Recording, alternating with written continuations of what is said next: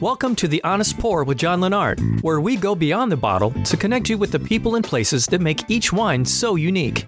When a winemaker's resume includes the likes of Screaming Eagle, Dalla Valle, and Mayacamas, people expect great things. Well, that's exactly what Andy Erickson is doing at Favia. With a small winery located in a historic estate in Coombsville, Erickson sources outstanding fruit from all around Northern California to produce some spectacular wines. I sat down to talk with Erickson about how he got started in the wine world, the beginnings of the Favia label, making it in his garage with his wife, and how together they are producing some of California's highest quality wine. All that and more in this episode of The Honest Pour. This episode of The Honest Pour is sponsored in part by Fooditor.com, bringing you the stories of Chicago's chefs, restaurants, and people who make food all over town. Fooditor.com. Hi, welcome to the show. I'm John Lennart. Today we are recording at Del Frisco's in Chicago, and joining me today is Andy Erickson of Favia. Welcome to the show.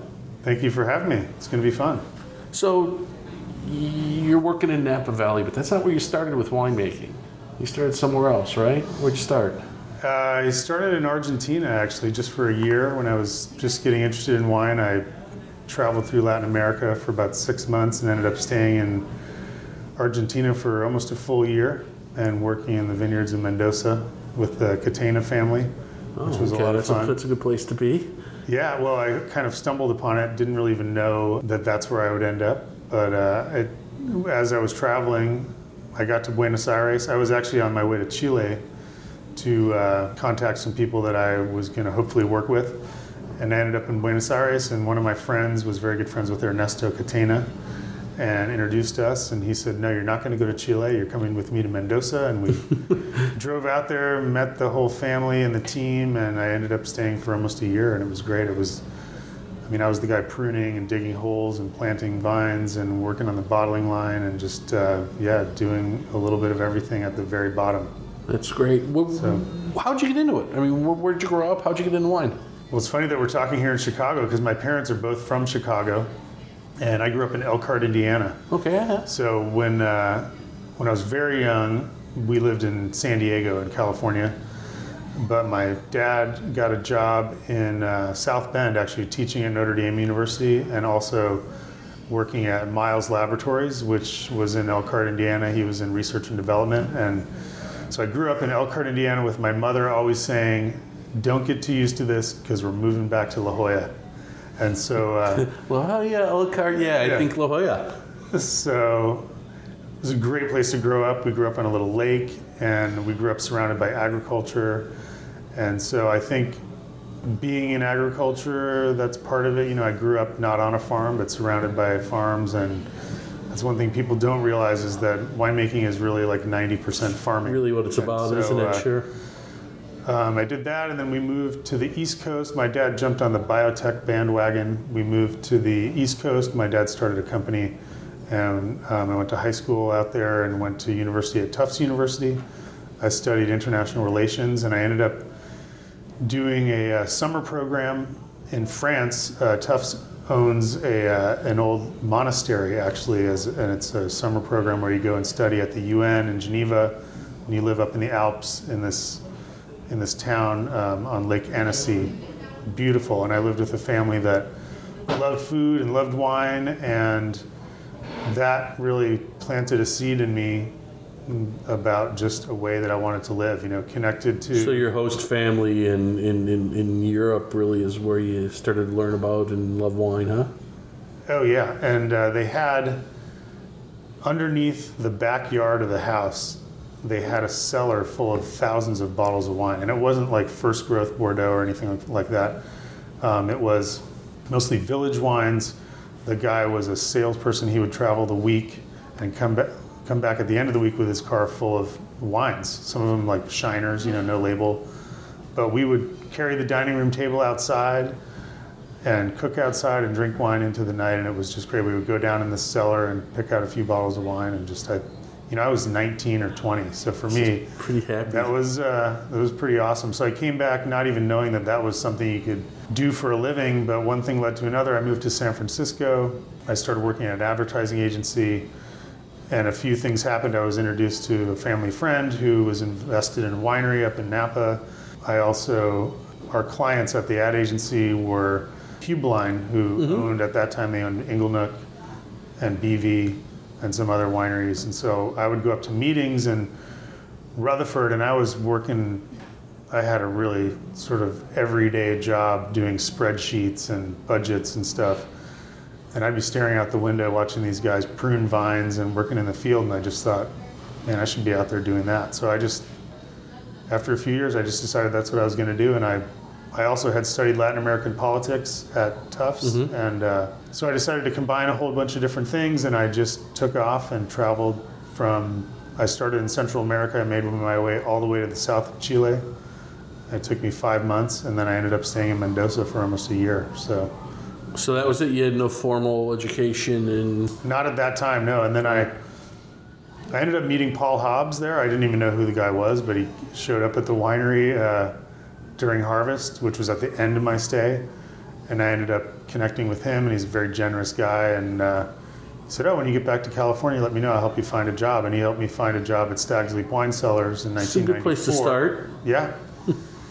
And so again, I was just doing pump overs and doing you know cellar work during harvest, and yeah, I was just lucky, and that was my first harvest gig in California. So I did two harvests in that year, one in Argentina and one in California, and shortly after that, I ended up getting a phone call from someone saying, "Hey, you should you should call these guys at Newton Vineyard because the cellar master's leaving and they need someone to work in the cellar." And so I I called and I ended up going up and meeting John Kongsgaard and uh, interviewing with him. And I again I didn't know who he was or anything, and, but what an amazing person! And just I was inspired by the guy and just really lucky to be able to work for him. I worked for him for about a year and uh, worked in the cellar, and it was a lot of work. We were doing a lot of hand work with barrels and just Sure. uh, old style winemaking, and ended up doing a couple of other things, and then decided I needed to go back to school, and I went back to UC Davis. I got a master's degree. I finished that in 2000. So that was kind of the beginning of my real career. I mean, the rest of it was just kind of Sure, Hey, you, this is really you're no I- longer a cellar rat now, doing the yeah. I manual was work. like, okay, I really want to do this, and what do I need to do to get this done? So. So what happened from there? So you finished off at Davis, and then where'd you go? So I was just really lucky to already be connected with some great winemakers in Napa through um, I'd say. through work, but also through a tasting group that I was invited to join, and um, there were a lot of really well-known winemakers in the group, um, and one of them was Bob Levy, who was making the wines at, at Merryvale at the time, and also um, starting up Harlan Estate, which again I didn't really even know what that was, but when I went to school, Bob said, "Well, call me when you're done with your master's degree. Maybe we can do something together because we're building this winery in Oakville, and I'm going to need somebody there." So I remember I finished my master's degree in 2000. I called Bob and I said, "Remember a couple years ago when you said to call and." Uh, This is the call. this is the call. I'm ready. And he said, okay, come on up. And I went up, and they were still under construction building what's now the Bond Winery. We used to call it the West Winery because the Harlan Winery hadn't been, they hadn't broken ground on that yet.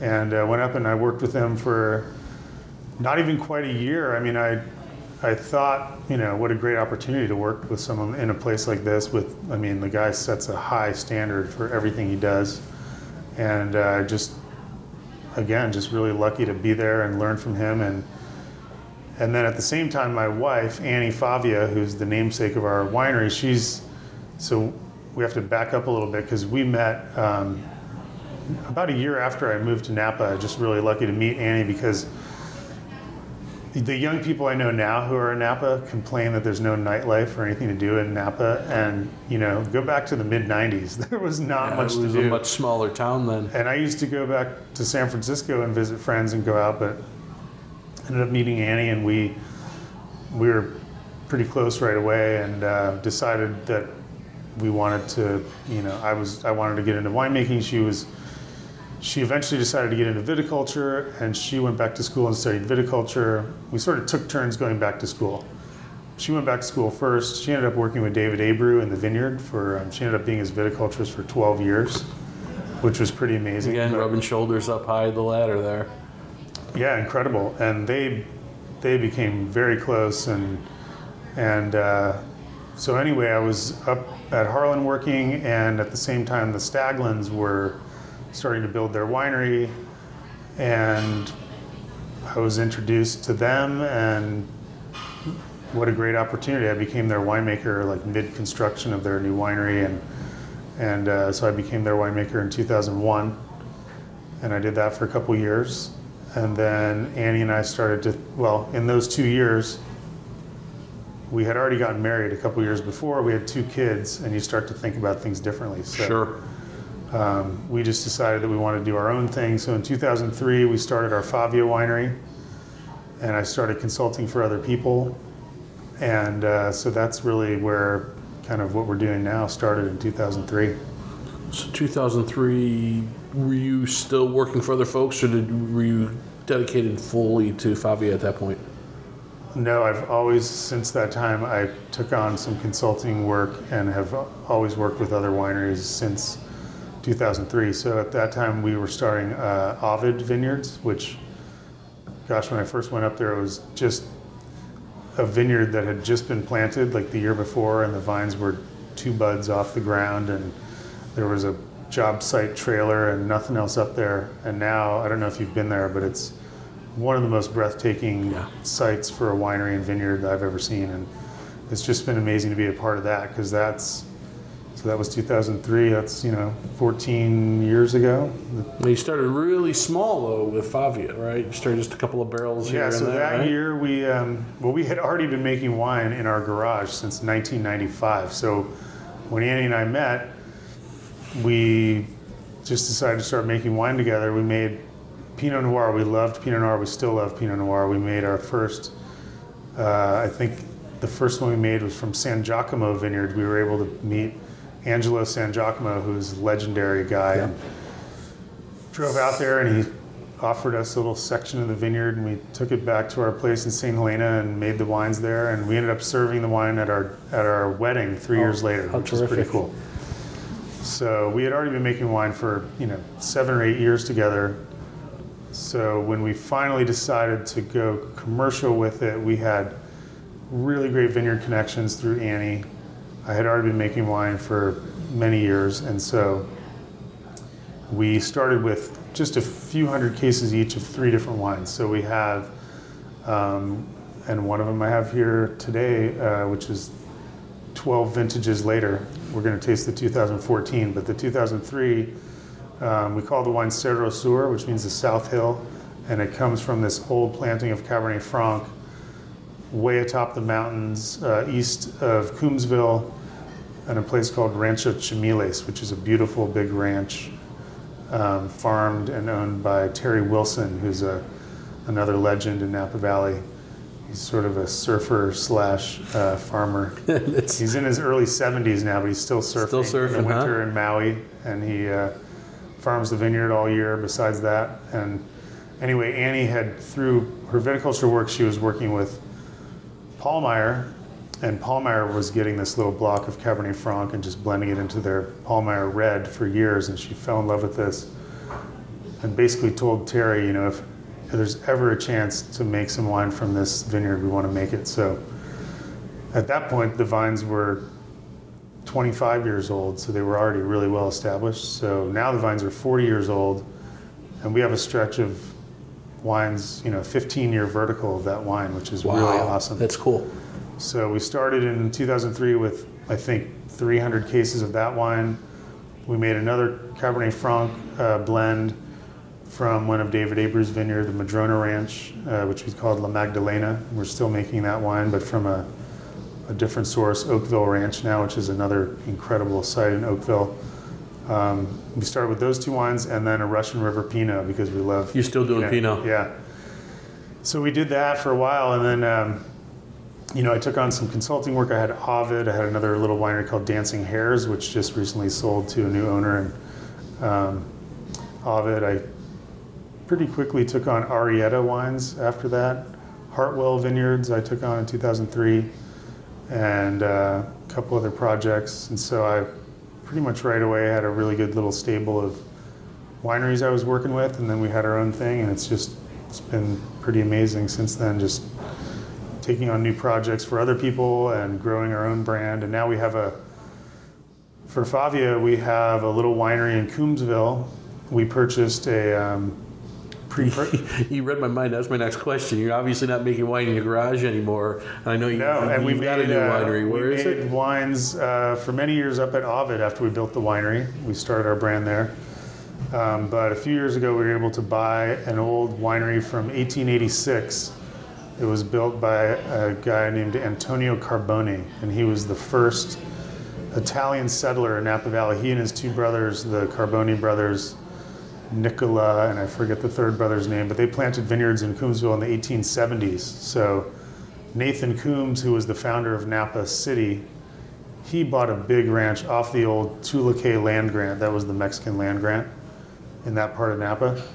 So he bought land off the land grant, and then the the Carboni brothers were some of the first people to buy land out there. Same thing, and so they were farming grapes, and they also it was known as the Antonio Carboni Winery and Italian Gardens, which I think is really awesome. That's in the 1890s, 1900s. So they were as famous apparently for their eggplants, peppers, and tomatoes as they were for their wines. But they used to grow grapes, and they the lore is that they sent the wines in the early days to the uh, Uncle Sam Wine Company, which is right on the river in uh, Napa City, and they would send those barrels of wine down to San Francisco on a barge. But then they ended up building a winery uh, on the property in 1886, and that's now our winery for Favia, and we also live in the residence there. It's pretty amazing. The residence is upstairs and the winery is downstairs. Do you have any vineyard land there, or do you just own the winery? We don't have vineyards there. We still work with the same vineyards we've been working with since we started, and we've been adding new vineyards. But our our vineyards are more in the hillsides, and this is right down in the valley. And we really bought it for the winery facility, and um, it came with a walnut orchard, and we planted olive trees, and we've planted all sorts of fruit trees and vegetables, and so really kind of re uh, restarting the old farm that they had there. And uh, if you look at the old pictures, they had their vineyards back on the hillsides as well. So we don't own that land nearby where the vineyards are, but we have great long-term contracts with growers in Coombsville and still Rancho Chimiles and in Oakville. And so we've got a, a nice little little portfolio of wines from Coombsville and from Oakville. And we also are making wines from Amador County up in the Gold Country, where my wife Annie has been involved with a vineyard called Shake Ridge Vineyard since it was uh, started by Ann Kraemer back in the. I think we Annie first got a phone call back in the late '90s. She had known Anne for for so long. I mean, Annie was starting out as a viticulturist. There were almost no women viticulturists back then, and and uh, Mary Maher, she's being Mary Hall. She she was one of them. Mary now runs the viticulture for Harlan for all their vineyards, and then Anne Ann Kraemer, who was a viticulturist at Chandon, I believe, and then she was consulting for people, and then she bought this vineyard up in Amador, and it's so funny because back in the late '90s, Anne would say, "I really want you guys to make wine from. A, I'm going to buy a property, and I want you." to help me with the vineyard, and I want you to make wines from it. And so we always thought it would be in Napa. Somewhere in Napa, called sure. one day and said, "All right, you need to come see the property. I found this place, and it's in Sutter Creek, which is way up in the Sierra Nevada mountains." So you had to truck the fruit Yeah. all the way down to Coombsville, huh? So now we bring the yeah we bring the grapes back to Napa, but it, it works out great because Anne's viticulture is unbelievable. She's taken the whole thing in Amador to a new level, and we harvest the grapes at night and we ship them in a refrigerated truck. We bring it down to Napa, and you know we have full control over the winemaking. So that's been fun. Tell me about the wines you're making. So we, uh, for Favia, we mainly are making the, the Napa Valley wines. Um, we started with a love of Cabernet Franc, and so we still make two blends of Cabernet Franc. One we call Cerro Sur, like I was saying, and this comes from this old planting, uh, high elevation um, in those eastern mountains of Napa. And that is usually a blend of about two thirds uh, Cabernet Franc, and then we blend in some Cabernet Sauvignon from a nearby vineyard in Coombsville just to give it a, a nice roundness and some dark fruit character. But the last couple vintages have been 85% Cab Franc. I mean, the Cabernet Franc from there is just really strong character, beautiful aromatics, beautiful fruit. And so we've been moving more in the direction of of having that be more uh, dominant with Cabernet Franc. And then we still make La Magdalena, which is coming again. Well, this was about 60% Cab Franc, 40% Cabernet Sauvignon, and this is coming from Oakville Ranch, which is a very well regarded vineyard in the eastern hills of Oakville. So about 800 feet elevation overlooking Oakville, just above Dalla Valle, Yeah. and Peter Michael has a property there now. It's a fancy Yeah. neighborhood up there. It's a great neighborhood, and we're just lucky. We've been in there for about 10 years and kind of been growing our footprint within the vineyard as we've been going. And now we also make an Oakville Cabernet Sauvignon, which is coming from that vineyard. And we've just started working with Vine Hill Ranch as well in Oakville, which is a beautiful historic property on the other side of the valley. So up against the, Mayacamas Mayacamas side, yeah. Mountains. Yeah, so between those two vineyards, we're really excited about our Oakville Cabernet Sauvignon. We used to just make a Napa Valley Cabernet Sauvignon, but since we've been seeing the profile of those two wines, the Coombsville Cabernet Sauvignon and the Oakville Cabernet Sauvignon, the character of the wine is very different, although the quality, I would argue, is right there. I mean, one is not better than the other. It's So we're now bottling two different Cabernet Sauvignons. It's Yeah. interesting that you're working with fruit from the, the Vaca side and the Mayacamas side, both in Oakville. How do, Yeah. how do they vary? So the, uh, the the Vaca Mountains, which are on the eastern side of the valley, that's really a pretty uniform mountain range of volcanic soils. I mean, that's a volcanic pediment, meaning it's not a cone volcano, but it's just like a big fissure in the ground where just lava oozed out of there, and it's just been decomposing for millennia. You know, so very rocky, not a lot of rainfall. The wines are very rugged and dense and very aromatic. On the other side, where Vine Hill is, it's an alluvial fan coming off the Mayacamas Mountains. Uh, the roots go deeper, the vines are a little bigger. The wines are dark and chocolatey and very round. And so when you put those two things together, it just makes a beautiful signature kind of Napa Valley Cabernet Sauvignon. Any other wines you're making? You missing anything? So we, it's it's fun. Uh, Annie and I, so we've been living in Coombsville for ten years. We used to have a different property that we that we developed nearby the the Carboni winery property that we own now, and that was a little five acre property. Well, it still is. Um, we planted a, a little vineyard there, a dry farmed Sauvignon Blanc vineyard. So we make a, a wine from that vineyard, which I would argue is very unique. It's no malolactic. It's dry farmed. The, the berries are tiny. The yields are low. The wine's very intense. We don't use any. Well, we use a very little, small amount of new oak. So the wines are very uh, intense, fruit-driven wines. Um, and then from the Amador Vineyard, we're making three wines. We have a Syrah that we make. We have a GSM, a Grenache-based wine uh, called Rompecabezas, which means jigsaw puzzle, and that's been a lot of fun. This will be our 12th vintage making that wine, and at the beginning, you know, I've never made, I had never made a wine like that before, so it was like a puzzle, you know. So rompecabezas means jigsaw puzzle. We just, it's also just a great word in any It is. language. So uh, those two wines, and then we make a small amount of Viognier. We had originally planted a tiny amount of Viognier in the property to co-ferment with the Syrah, but then we made a white wine out of it um, early on and just fell in love with it. So It's out of Amador. We planted more grapes on Shake Ridge Ranch on Ann's property, and we make. I mean, it's less than 200 cases, but it's a sought after, just delicious wine. So that's that's another good one. You're making quite a variety of wines. Um, if I had to ask you what your style is in winemaking or what you bring to the wines, what would that be? Well, for me, I think I've always been drawn to wines that have a sense of place, you know, the concept of terroir. And so I always would hope that when someone tastes the wine, the first thing that they would think of would be, wow, this, this must be from an incredible place. I'd love to go visit that vineyard.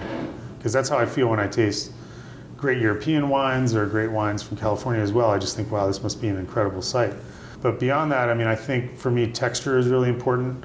I love the wines to have a roundness and a softness to them, even though they're going to be concentrated and dense. I think the wines need to have length, and so we work in the winery to really control the temperature and the time that the grapes are on the skins because we don't want the tannin to be extracted too fast. So we're doing a long maceration at a lower temperature. I always explain to people it's kind of like cold brew. You know, it takes longer, but the results are really nice, and you. So does that make for like a silkier tannin then, or? I think so. I mean, I think you um, the the wines grow th- through a certain tannic phase when you're macerating them, but then they come through at the end and they have a strong mid palate, but the tannins are rounder. I think if you if you press the wines too early, you can end up with something really tannic. And so we're trying to kind of push through that and get to the, the polish of the wine, but still with a great mid palate. So that's what we look for in the red wines. But with all the wines, I'm really I really want the fruit to come forward. I mean, we we spend so much time, as I said, it's farming. I mean, we spend so much time in the vineyard all year long. When the fruit comes in, I always describe it as like if you've ever been to Tokyo and seen the way they treat their fruit, like they, they almost gift wrap Right, every right. single piece of fruit that's in the market. And when the fruit comes in, I want to treat it like that. I want to I want to protect it, and I want to you know make sure that every ounce of character comes through. So we're really protecting the grapes from oxidation. We're controlling the temperature. We do a lot of quality control, a lot of lab analysis and stuff. But we we use native yeast whenever we can, and um, we're not really manipulating the grapes when they come in. I feel like if you harvest the grapes at the right time, you shouldn't have to add anything. It should just Sure, and you're in a place that should have enough yeast going on just in the air. yeah, and uh, and You inoculate it all?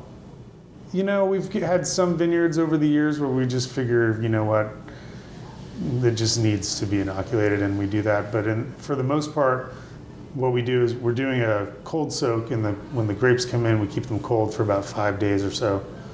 And usually, as soon as, as soon as we turn the heat on and warm up the tank, the yeast just Start starts. going.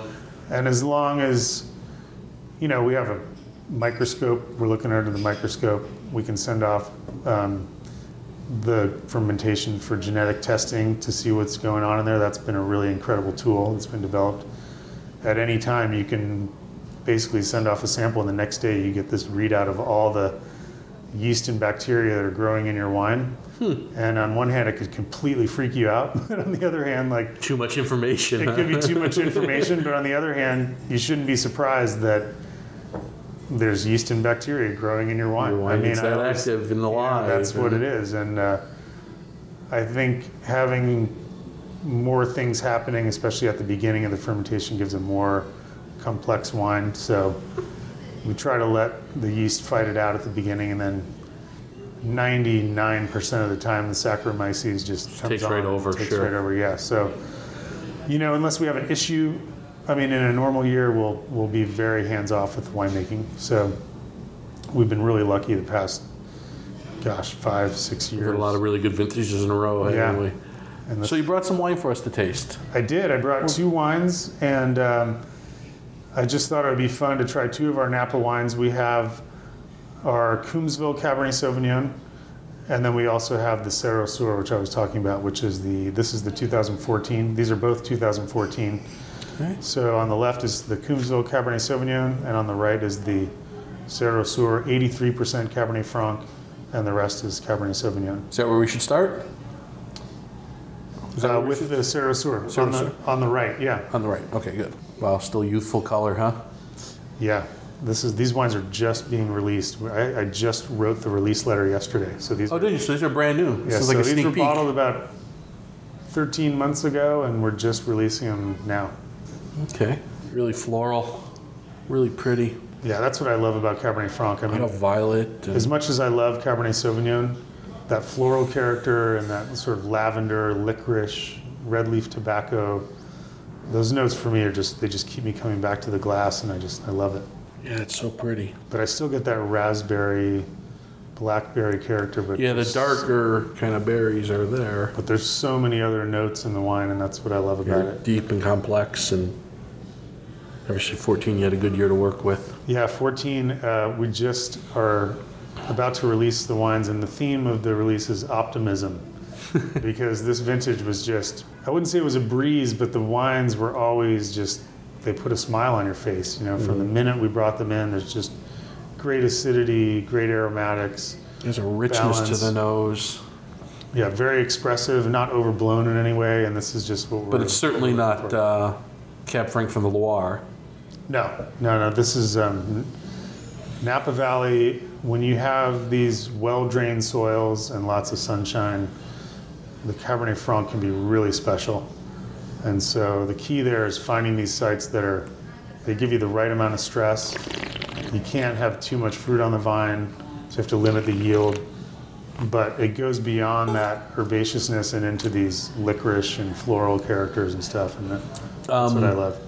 Boy, when you say texture, that's what this wine's about. As soon as it hits you like a velvet uh, blanket on you, but then those tannins do come through because it's young, but Yeah. those will settle down. And great Yeah, I complexity. always say I I want the wines to have length, you know, so it has that, hopefully a silkiness, you know, and and a softness, like I said, but there should be enough tannin that it's gonna gonna bi- give you a big finish, and also that the wines will age. I mean, I love wines with age on them. So our first vintage of this particular wine was 2003. And it's so fun to go back to that vintage now where I'd say it's still, it's beautiful, but it's definitely not peaked yet. And it's still on a crescendo in terms of what makes it interesting so it's me. still got time at 03, huh? oh, yeah. Yeah, I could see this wine going easily 20 years, but drinking beautifully right now. Wow, delicious, rich, good acidity. Makes you want to have some food with it, huh? Mm-hmm. But again, for me, it's a wine. It's a very unique wine. It's a wine from a place. I mean, the fact that these, the fact that Terry even planted Cabernet Franc way up on this mountaintop back when he did. I mean, it's kind of crazy. But the wine has such a strong character, and I don't think you could replicate it. I don't think we could say, well, you know, we can. Only, it's only two acres. We make about 500 cases of wine in a good year. It's not like we could say like, we need to make 10,000 cases of that wine because you just can't. You can't replicate that, and that's what I, I love about it. Wow, it's really delicious. What's next? All right, so then uh, in the other glass we have the Coombsville Cabernet Sauvignon, and this is also 2014. And as I said, Annie and I, uh, we've been living and making wine in Coombsville since 2005, even before there was a Coombsville appellation. Yeah, how long has that been around? I want to say 2011 or 12. I mean, Wow, that's when it started, recent. huh? Yeah. So So Coombsville's pretty far south. Yeah, so you- you'd expect it to be cooler there, which in my mind isn't perfect for maybe Cabernet. Maybe Cabernet you want it to be a little hotter, a little further north. You know, you think down in Carneros, Carneros, you think of Pinot Noir and, and Yeah. Chardonnay because it's a little cooler. And then as you get north in the valley, what, what, what can I expect from Coombs, Coombsville Cabernet? unlike Carneros, which is very much clay soils, and so good for Chardonnay, Merlot, Syrah, things like that. Coombsville has volcanic, very gravelly, rocky soils, and so it's similar to, let's say, the east side of Oakville um, that I described earlier. Sure. But because we're closer to the bay, it's it's cooler. And if you read the old textbooks from the 1940s and 50s from UC Davis, they would tell you you can't ripen Cabernet Sauvignon in this area. Great. But for better or for worse, things have changed and it's become a great place for Cabernet Sauvignon. And so it is warmer these days there. But also, I'd say that the viticulture has become better. Of course, And yeah. so, you know, people are working really hard in the vineyards to limit the crop load, to open up the canopy. And so we get fully ripe Cabernet Sauvignon, although what I love about it is it's more on the savory side of Cabernet Sauvignon. As opposed to Up Valley, where we're getting those deep blackberry, cassis, like really fruit driven wines. the nose is definitely earthier. Yeah, we get more of that dried sage, pencil lead, some of these characters that I also love in Cabernet Sauvignon. And frankly, I find missing from some California wines that are very fruit driven. For So sure. for me, I love making wines in this area. And also, we have an Oakville Cabernet Sauvignon, so it's really fun to show them side by side. There's there's a bit of a dustiness to the nose of this, almost like a Yeah. Rutherford. Yeah, and uh, I mean that's a character that defines Coombsville. I mean, you have this this character that is the terroir of Coombsville. I mean, you can't force it to be anything else. And so we've just chosen sites really carefully that'll really bring out the best. So we have hillside vineyards, very well drained soils, lower crop, so we get great density in the wine, but you still get that sage and earthiness and stuff that I really love. I love that because some Napa some Napa Cabs could be over the top blousy fruit as Yeah, opposed to. exactly. I, I like this kind of. It's almost an homage to the old world, but it's still Napa. Yeah, it's definitely a California wine, but I think if you had it in a blind lineup, you might say that it was Bordeaux, but the, I think the density and the richness of the wine is very much California. Hmm, that's stunning. Great acidity, silky tannins, good fruit. Good fruit. I mean, the nose the nose holds back. The nose is a little shy on the hmm. fruit, but then on the palate, it comes through and brings all that stuff you want out of Cabernet.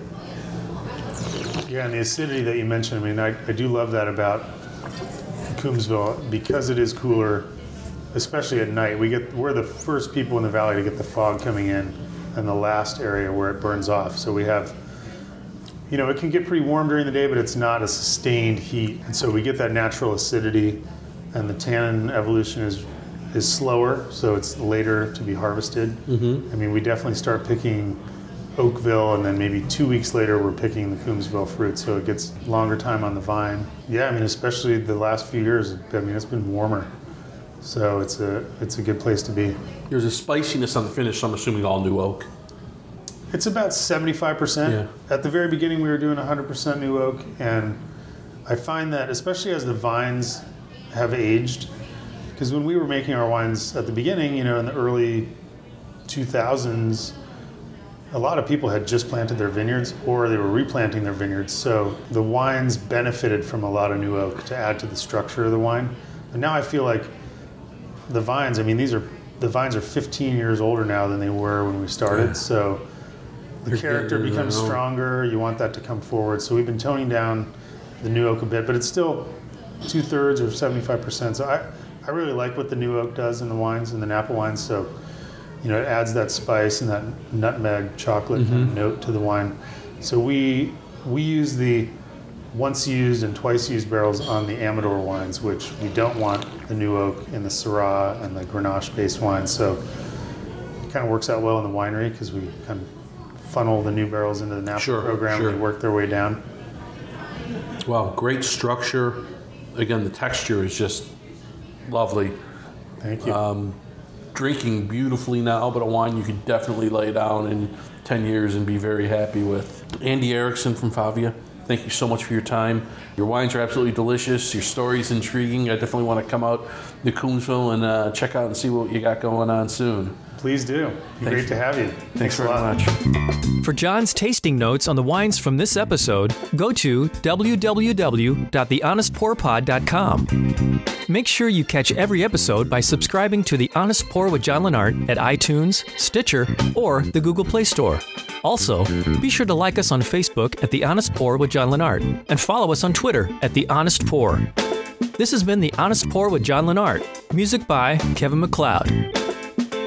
Mm-hmm.